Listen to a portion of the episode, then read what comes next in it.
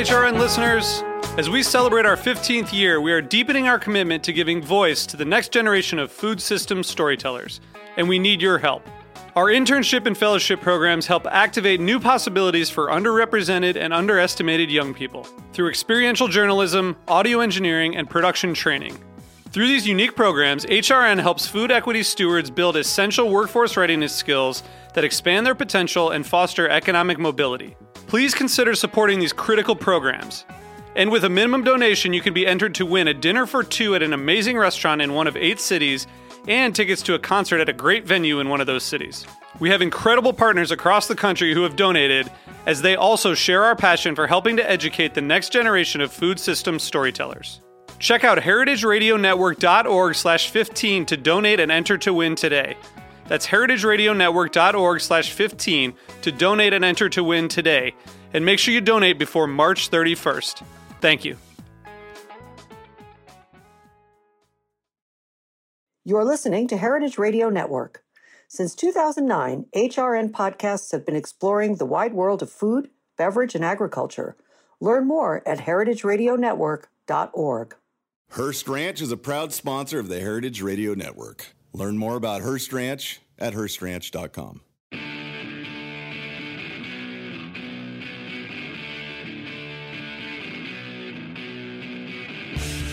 Uh, welcome. This is What Doesn't Kill You Food Industry Insights. I am your host, Katy Keiffer. Uh, and today we're going to be talking about, um, well, two interconnected things, which I really had not made as many connections as I was led to understand through looking at this fantastic couple of websites, all part of the Grace Communications Foundation. My guests today uh, are Jerusha Klemperer, who is the director of Foodprint for the Grace Communications Foundation. She's also the host and producer of the What You Are Eating podcast. Uh, and uh, her companion, Robin Madel, is a senior research and policy analyst for the Water Footprint Project. And it was the Water Footprint Project, which I read about in I don't know. It was now so long ago that I've forgotten where I saw it. Um, but it's it's a fantastic tool in which you can calculate the amount of water you are consuming through your food stream. So um, first, let's talk a little bit about Grace Communications and what you both do there, and then we're going to talk about the story of the water calculator and how we should be using it. But Jerusha, why don't we start with you uh, and what your your role is at Grace?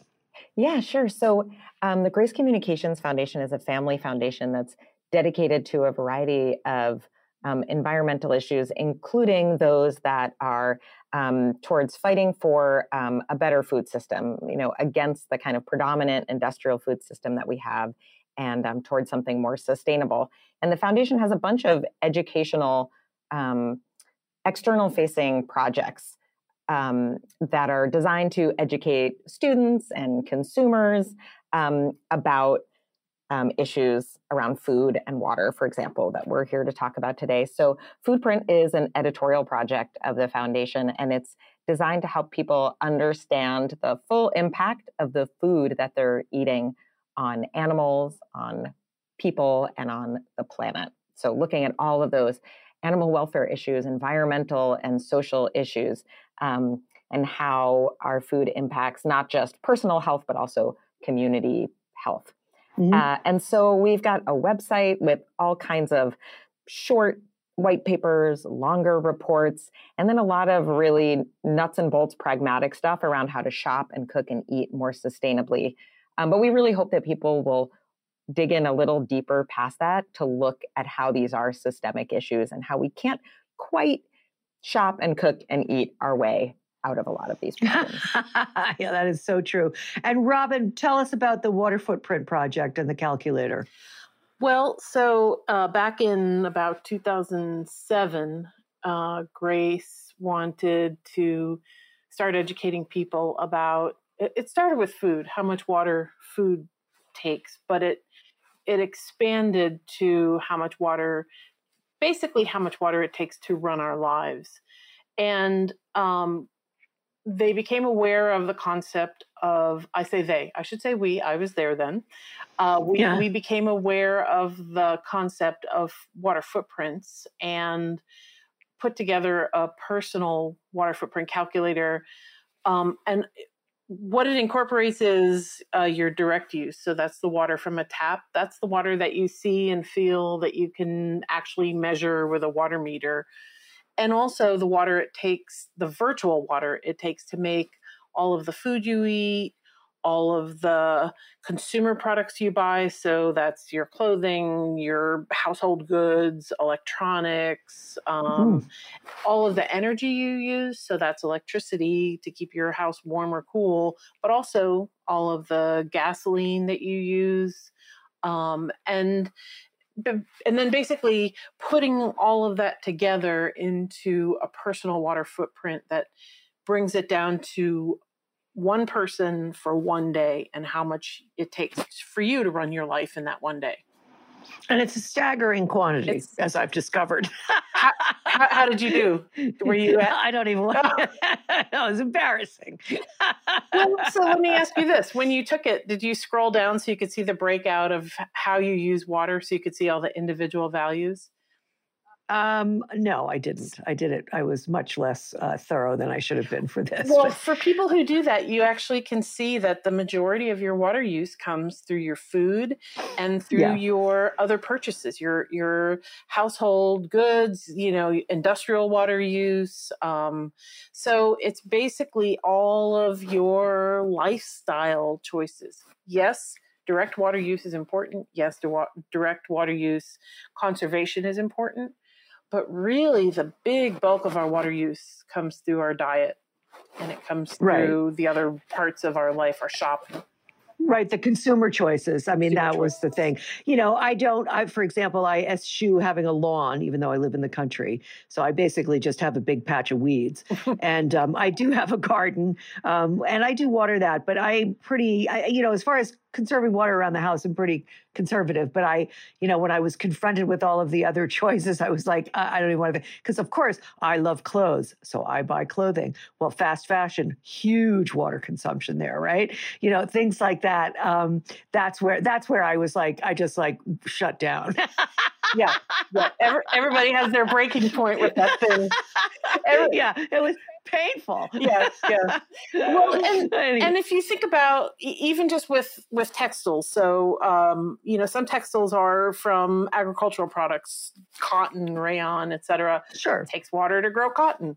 Um, and then the the all of the I should say a lot of the fast fashion is made with synthetic fabrics, and that's all oil. That's another way that oil companies get to use their products or sell us get our money for their products is through right. fashion because all those yeah. nylon polyester fabrics are oil. They all are rooted yes, in oil. That's right. Yeah. Right, right. Scary stuff. Yeah. So, um, just I, explain for the nerds because and I'm I include myself in that. But you know, when you broke out these categories, like yes, you can personally ca- sort of in your own head think to yourself, well, where am I wasting water? Do I need to flush the toilet every single time I use it, for example? Or how often do I run a load of laundry? Is it full when I run it?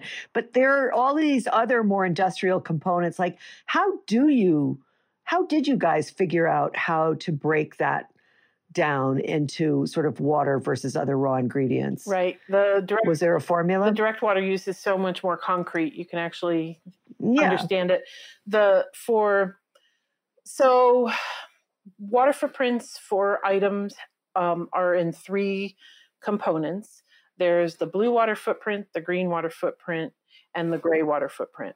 The blue water footprint mostly pertains to um, crop items. And so it's the amount of water it takes uh, to irrigate a crop, and it's from a reservoir or an aquifer um, green water footprint is the amount of rainwater it takes to oh, i'm sorry i have that backwards green water mostly pertains to crops because crops rely on a lot of crops rain. rely on rainwater sure. where there's no rain though you have to rely on blue water mm-hmm. in order to fulfill your needs um, and likewise where you run out of blue water then you have to rely on rain which if you're in a drought is a big problem.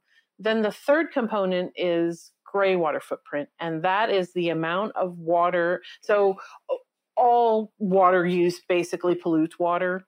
And a gray water Sure. footprint is the amount of water it takes to bring that water back to local pollution standards, drinking, or Mm. not necessarily drinking water, but water treatment standards before it can be discharged into its receiving water body. And Mhm. So for example when we say it takes a gallon of water to make one almond there's a significant portion of that that is polluted water that would have to be diluted back to pollution standards as a, a part of that water footprint Mhm. and Mhm. it's it, basically it's taking um national water use numbers and bringing them down to a personal level I see. national I think. food use numbers as well, food consumption numbers. Right, right. And that we can measure much more readily and easily. Right. Yeah. You can measure Um, it based so you- on retail sales and even Sure. even water use to some extent. You know how much water it takes to grow crops, and so you can estimate. It's a lot of estimating. Um, of course, you can never know specifically what your water footprint would be because you don't know how food is necessarily grown unless you grow it yourself, and you don't know how things are made. And and and also, let me just say this: nobody should have a water footprint of zero. You're never going to get your water footprint at zero because we need Right. water to exist, and that's not even the goal. The goal is don't waste it, use it wisely in a way that's more sustainable. It's not to get people to zero. Well, it's very interesting that, you know, we talk a lot about food waste nowadays. Um, and I've certainly done quite a bit of programming around food waste. Um, and we'll talk about that more with Jerusha in a minute. Um, but I, I had never before seen anything like the water calculator and measuring a water footprint. And I, I just thought that was such a fantastic uh, tool that people, that really makes it concrete. Like when you waste a piece of food, you're not just wasting a piece of food, you're wasting uh, what is amounts to or what appears to be going to be a finite resource. Um, I, you know, I've been following water woes for the 12 years I've been doing this podcast, and um, and it's you know it's it's shocking and astonishing how uh, rapidly uh, the drought has escalated, how uh, climate change has affected snowpack in the West, and especially what we're seeing out in this long-term drought in the West. Like I was going to ask you about eh, whether or not there were any credible predictions about when the West is going to go dry. Uh, you know, now that we're seeing all these terrifying photographs of Lake Mead and Lake Powell and finding, you know, Jimmy Hoffa's remains all over the place, like, you know, like uh, this is preeminent, as it turns out. It's not something that's going to happen in 2050. Um, it's going to be happening right away. So, what are are there any credible predictions that you have come across? I, you know, they they can predict. It just it depends on how wet of a year you end up getting because even if you look at the I sent you a link for the US drought monitor that's an excellent way to monitor Oh yes, I didn't look at that yet. Yeah, drought Mhm. in your state and it's um if you look at the last 4 years look at July you can see that 4 years ago most of the country was not in a drought or if they were it was a like a level 1 dry it wasn't Mhm. drought and and then 4 years later a significant portion of the country is in extreme drought. And yeah. and so it happens um it, it's it there's this concept called stationarity which, which says that you can predict the future based on events in the past. And for water it's dead. That concept is dead. It died Mhm. a decade ago and Wow. we really can't it you know they can look at weather patterns and say we're going to be in a la nina or an el nino and then that's going to have this impact or that em- impact on how much water falls but ultimately they don't know until they get there and they're actually standing measuring snowpack or they're looking at river flows how Mhm. much they're going to have and so i think the the consensus is that we may start seeing Lake Mead hitting dead pool where water can't make it down below the lake because it's below the the outfall level Mhm. starting in a couple years. It may hit that and then it'll rise and then it'll go down and it'll rise and I I don't I haven't seen a prediction of when Lake Mead could go completely dry because I don't think anybody can say that they know that. I think it's it's a wait and see kind of a thing. It's it's almost becoming like a year or every 2 year kind of a planning window. I can't imagine what uh-huh. it's like being a water planner out in the West right now. Well, me either. And then there are all those arcane water rules and, yeah. and legislation that, you know, emerged in the late 19th, early 20th century that are governing the way water is used. And nobody seems to be getting a grip on, uh, on, you know, uh, revising those regulations. And then there's also the fact that land in Arizona and other dry areas has been planted out to alfalfa and other, right. you know, cotton, other water intensive crops. And, the, you know, where where's that water supposed to come from? I right, mean, right. Uh, yeah. So what happened was in the 80s and the 90s, they were a couple of particularly wet decades. And that also happened to be when the Colorado River Compact was being written and decided. So all the states were agreeing, the, all the states plus Mexico were agreeing to how much water everybody gets based on unusually high levels of river flow. And now those oh, river flows don't exist anymore. So it's automatically already over allocated. Plus, you add a mega drought on top of that, and the water's just not there. And we're growing crops, watering crops in a desert with right dwindling water resources. Um, well, what I mean, we can talk more about this, and Jerusha, I, I, I certainly hope you'll you'll comment on it. But um, you know, the implications on food security and national security are so big uh, when it cons- you know when it concerns water. And I, I just wondered if you had any comment on that, on like you know, is somebody paying attention to this beyond sort of the immediate victims of of extreme drought? Like, is there a national policy that is being debated, or do you feel like legislators are paying attention? I, I think. What's your read on that? So here's here's the thing. There there's no. Not there. First of all, there's no Department of Water if you think about it, it's all split out between EPA and BLM and mm-hmm. uh, even DOE to some extent. They do some water and energy stuff, but there's no centralized Department of Water, and we don't have a lot of we don't have national water legislation beyond the Clean Waters Act, and you see the efforts to try to revise that with waters of the US legislation that's that keeps getting batted around between right. the Congress and the courts and it's it, they basically they're they they keep going back and forth between it's up to the states no it's up to the feds no it's up to the states it's up to the feds mm-hmm. states typically will take responsibility for, so the, there there are federal regulations that govern quality, but in terms of water use, states will take responsibility for um, regional controls and less often sure. on local controls. Um, where they tend to do it more is in terms of groundwater use because when aquifers get drawn down, that water in a lot of cases is gone because it's it's not easily recharged. But they're mm-hmm. less. They seem to be.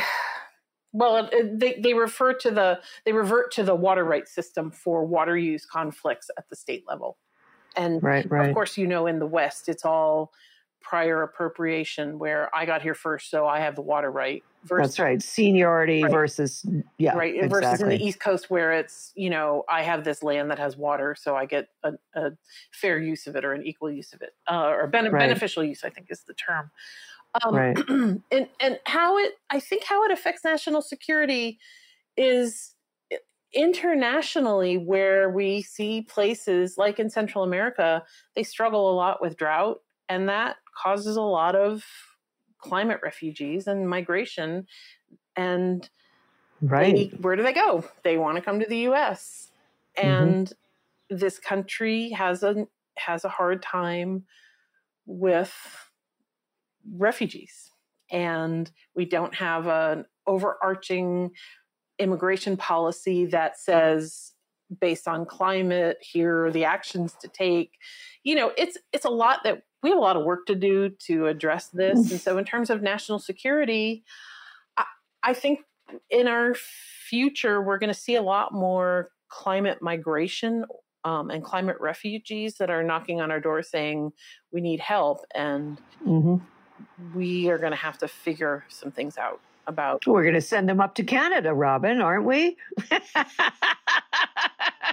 oh, here, so you know, and here's the thing: like water, water's connected to so much. If you if you if Lake Mead runs low, then they have trouble producing power, and so Las Vegas gets power shortages, and and then factories can't produce because factories use a lot of water. Industrial operations take a lot of water, and then people yeah. lose their jobs.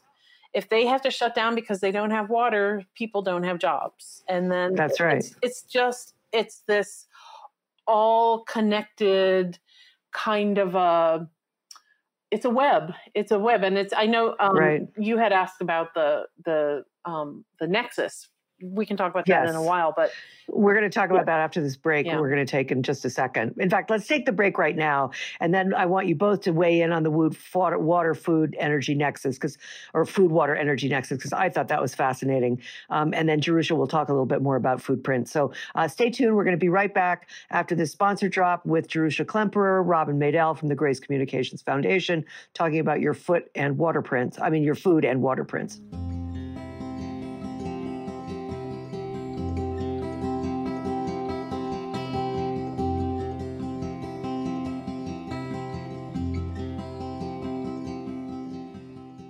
Hearst Ranch is a proud sponsor of the Heritage Radio Network. The Hearst family has been raising cattle on the rich, sustainable native grasslands of California's Central Coast for over 150 years. Piedra Blanca Rancho in San Simeon is the original Hearst Ranch, founded by George Hearst in 1865. George's son was the famous publisher William Randolph Hearst. In addition to being known for building the iconic Hearst Castle, William was, like his father before him, an avid rancher. In his words, I would rather spend a month at the ranch than any place in the world. Thanks to one of the largest land conservation easements in California history, a joint effort with the California Rangeland Trust, the American Land Conservancy, and the state of California, the working landscape at Hearst Ranch will be preserved forever. Learn more about Hearst Ranch at HearstRanch.com. All right. So we were talking before the break about the food, water, energy nexus. What does that mean? And why do we need to pay attention to it? Briefly, the food, water, energy nexus is the way that our food system, our water system, and our energy system all connect and hopefully achieve balance. Right. If, you, if you're paying attention, you know that that's probably not usually the case but the systems influence each other and um, and here's how. It takes a lot of water to make food um, it it takes a lot of water to make energy. So if you're making thermoelectric power using uh, natural gas or or coal or even you know concentrated solar or whatever however you're making that energy you're probably boiling water to turn uh, a turbine. And that water right. has to be that water gets heated up and has to be cooled down. And then you're, you're it takes a lot of water to cool that water down and a lot of it gets evaporated and it's lost to the system. Also a, a lot of um, water movement takes energy because you're using pumps. And when you're treating water, you're using electricity to run treatment systems. Yes. So there's that connection there. There's a connection mm-hmm. between food and energy because a lot of crops are now grown to become biofuels, whether that's right, like corn, right, yeah, corn, soy, palm. Um, it also takes a lot of energy to grow food in the form of fertilizer that has its origins in natural gas. So you, you start to see how all of these things connect. And when you talk about food waste, you're wasting all of those resources in addition to seeds, labor, money, right. animals. Yeah. It's breathtaking. Yeah. So Jerusha, let's talk a little bit now that we've broken that down. Let's let's hear what let's talk about the food print. You know, how does that help us understand the food water energy nexus better? Yeah, well, I think one of the main things that food print is trying to convey to the average eater is that all of these things are connected, right? And that's yeah. all of the major problems from our food system have come from kind of breaking a holistic system apart into different elements and then being shocked, right? That they've that everything is disrupted, you know. so you like the kind of typical thing would be, you know, you look at um, a place like Iowa, uh, where you're you've totally decoupled hog production and crop production, right? So whereas you used to have a small hog farm and there would be some corn and some wheat growing and various other maybe vegetables, and then you would raise some pigs and the pigs manure would fall on the ground and fertilize the soil that would then grow this wheat and corn and other maybe vegetables. And then the hogs will eat some of that and then and it's this closed loop. And then right. now you have a state where you've broken those two things apart from each other and you just have um, swaths of land dedicated to growing corn and soy and swaths of land dedicated to huge uh, factory farms where you raise pigs separate from where those crops were and then are like oh no what do we do with all of their poop um, because you're not mm-hmm. anywhere near the fields and the scales are inappropriate and not aligned um, and that's the main thing we're trying to teach people about on foodprint is what um, an integrated and holistic system looks like and what one where everything has been broken apart looks like and how you end up with these negative impacts when you break things apart. Right, right. I mean, the thing is, is that um, I, much as I deplore uh, factory farming, um, I don't really see how we will un- how we will reverse this the trend that you've just described. Um, and the way we have, you know, the corn lobby has so successfully indoctrinated everybody into thinking that biofuels, ethanol from corn and soy is going to somehow save us on fossil fuel. Uh, you know, uh, it's just the the the interlocking of these um, sort of essentially capitalist, uh, profit-driven industries uh, has resulted in this disconnect from what is in fact going to be able to preserve uh, our land and water resources for the future and i i don't I don't see how we're going to uncouple that. Do you? Like, I mean, I'd love to think that we could go back to, and I think like in an area where I am in New England, where we're working, you know, a lot of states are working hard to re regionalize the food system. Out in Iowa and the Corn Belt, the Grain Belt, I don't see that happening. And I'm wondering, you know, this is just, of course, going off topic because that's how I roll. Um, but how are we going to uh, revise that system um, to reflect something that's a little healthier for the environment and, by extension, for the human race? What What are your thoughts about that, Jerusha? You've been in this game a long time now. I mean, it's hard not to be extremely pessimistic. I will yeah, just right. start by saying that, like, oh no, I would, we will solve this with you know small local food systems. It's I, am depressed about it, and I it's hard to disagree with what you're saying.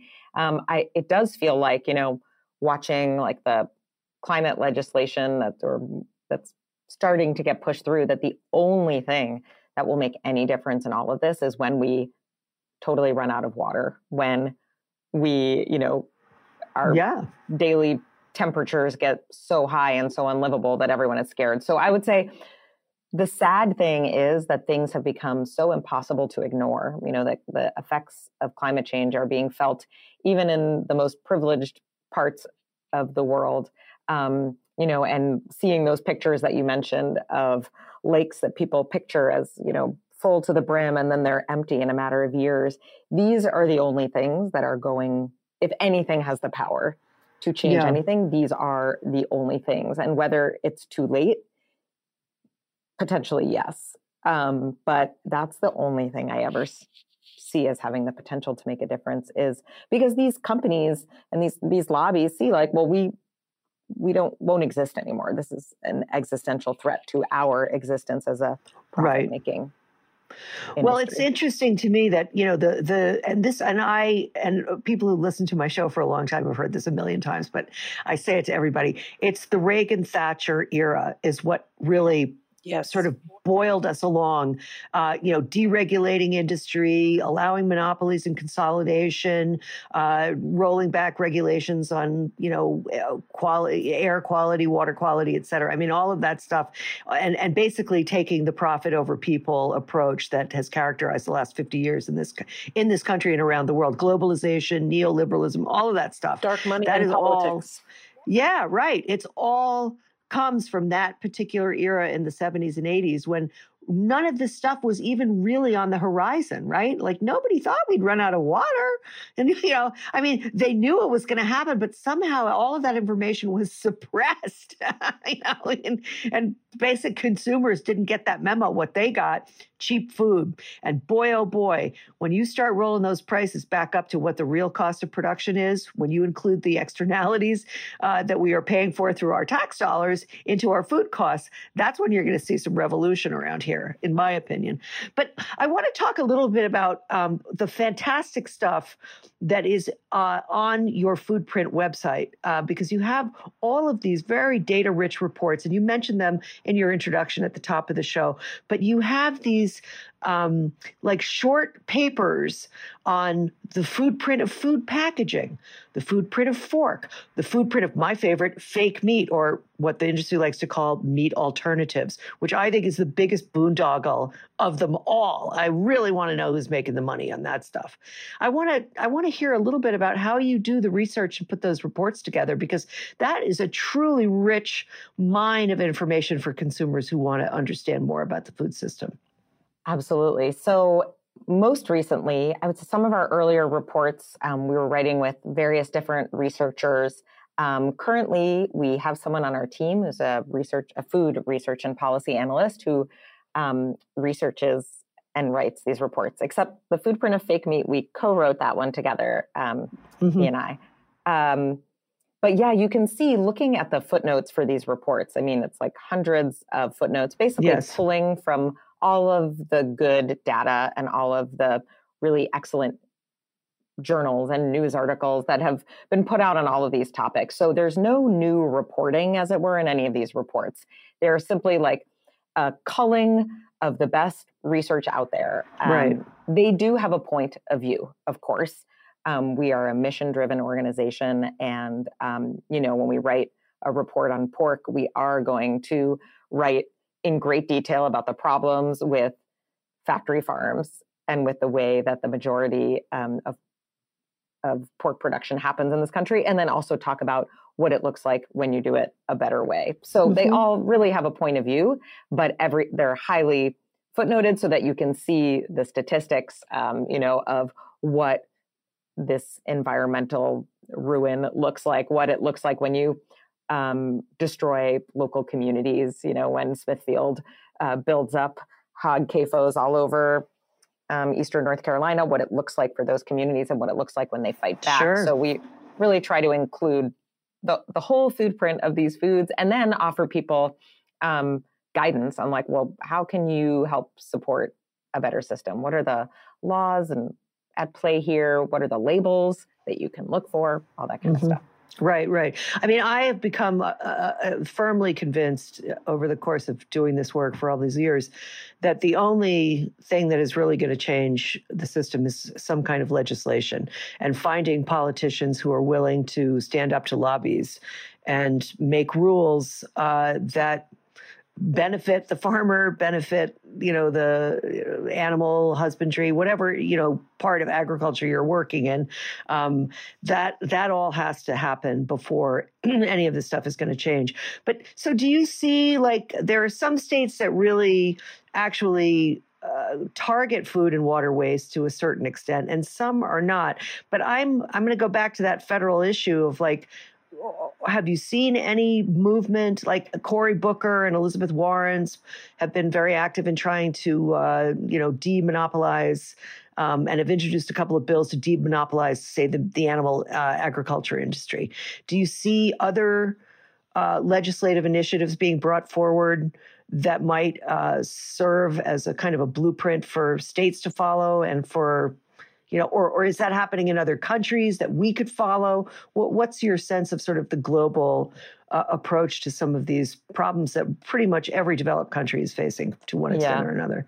I mean, you sort of touched on some of that anti-consolidation stuff, and I think that that is hugely important, and nothing will happen uh, without it. And whether or not we're going to be able to push this any of this stuff through is another question. But you also mentioned waste, some of the waste around, and that was where we yeah. started. So I can just look at this, you know, this issue of food waste, which can feel or sound kind of small if you haven't learned a bit about it, but then you realize that it is actually quite big.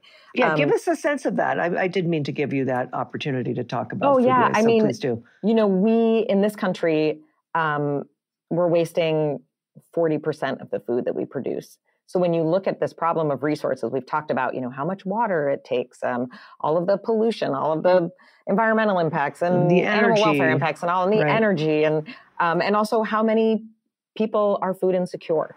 Mm-hmm. And then you say we're wasting forty percent of it. That's a kind of heartbreaking statistic. Um, and generally, you know, we've touched a bunch of times on this in this conversation already about how many things are like we can't make a personal difference necessarily. Um, the legislation has to change. They have to break up the monopolies. They have to. Food waste is wild because um, each of the you know the average for a household is that on the household level, just to be confusing, that forty percent statistic comes up again, but forty percent of the food that we have in our homes we are wasting. Mm-hmm. So that's huge um, in terms of that you can make a personal difference um, because it's not just a waste of all those resources. It is not just a waste of our personal finances, um, but also when this food ends up in landfill, um, it emits methane. So it's right. contributing to um, greenhouse gas emissions, it's contributing to climate change. So when we look at climate change, mitigating possibilities, reducing food waste is actually um, a huge opportunity and looking in our own homes and making changes in our own home can actually make a huge dent. Now, obviously, food is being lost and wasted every step along the chain, but it's also being lost in our households. And that's something we can work on personally. However, there are also things that can happen legislatively. And unfortunately, there's not much happening at a federal level.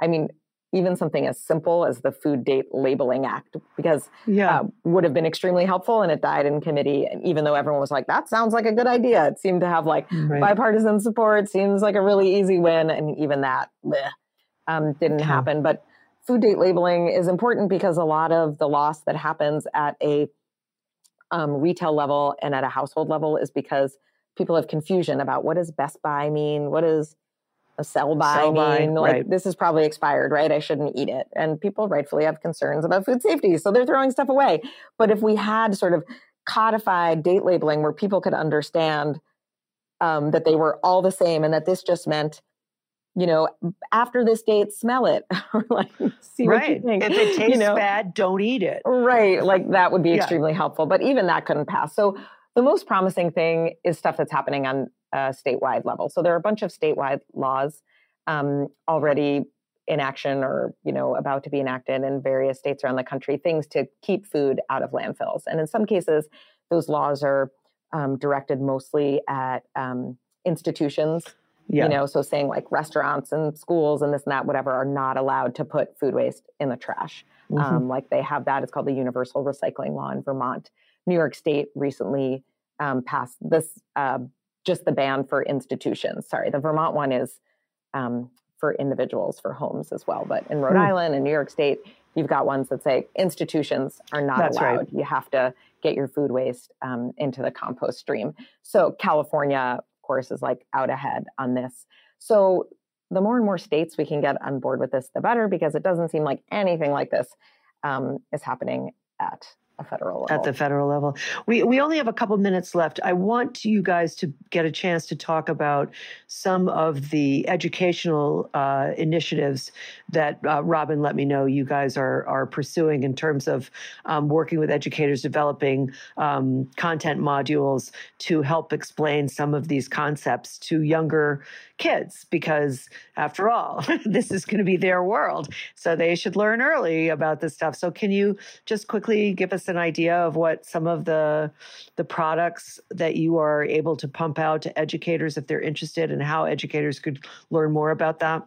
Absolutely. So, what we realized initially, we were marketing the calculator to uh, kind of the general public consumers, and we realized along the way that we we really wanted to get to young people and the way to get to young mm-hmm. people is through teachers and so we changed yeah. our strategy and started educating teachers. We started marketing to teachers educating teachers and it's been really effective. We've had nearly 4 million people complete the calculator complete. Wow. Make it all the way through. And it's, I think I figured it out today. We're at almost 3.7 million completions.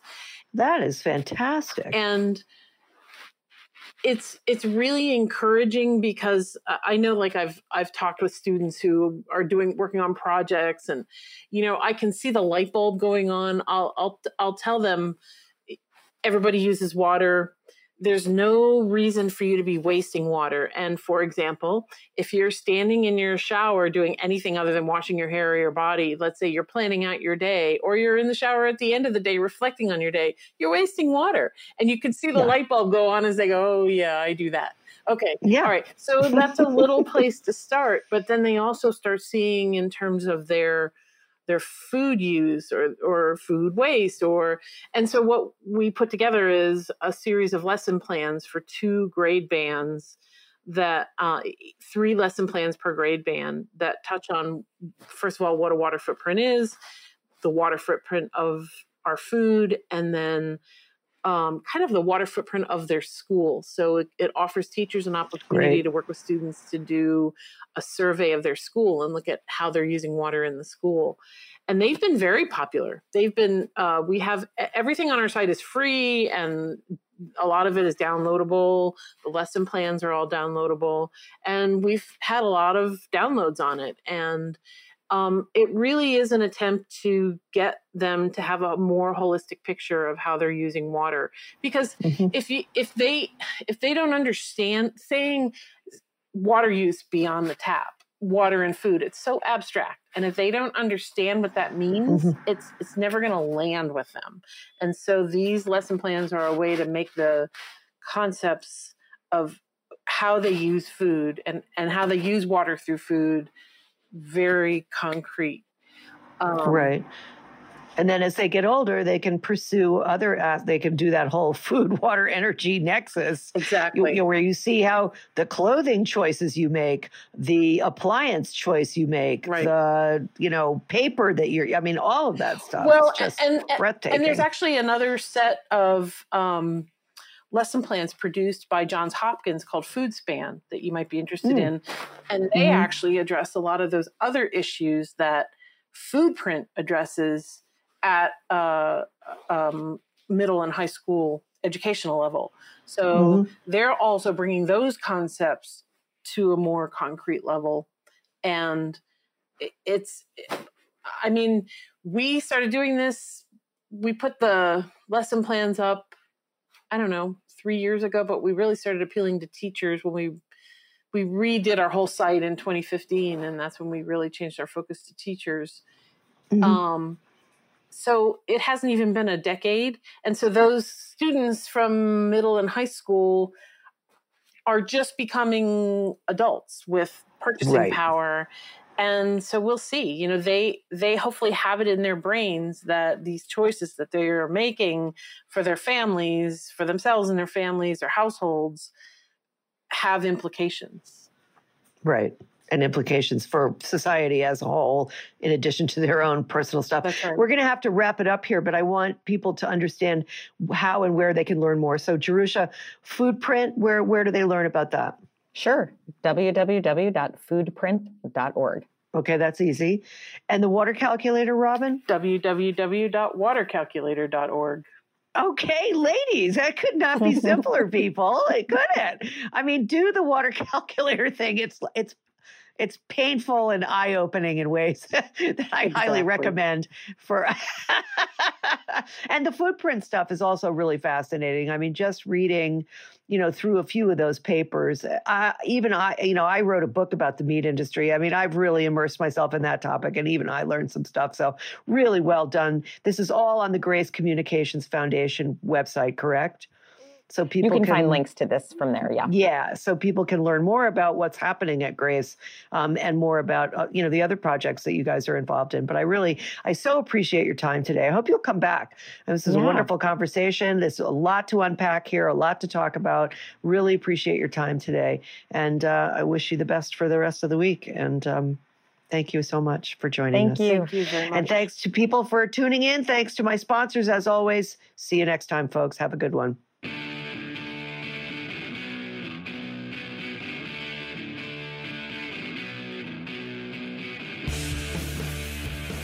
What Doesn't Kill You Food Industry Insights is powered by Simplecast. Thanks for listening to Heritage Radio Network, food radio supported by you. Keep in touch at heritageradionetwork.org slash subscribe.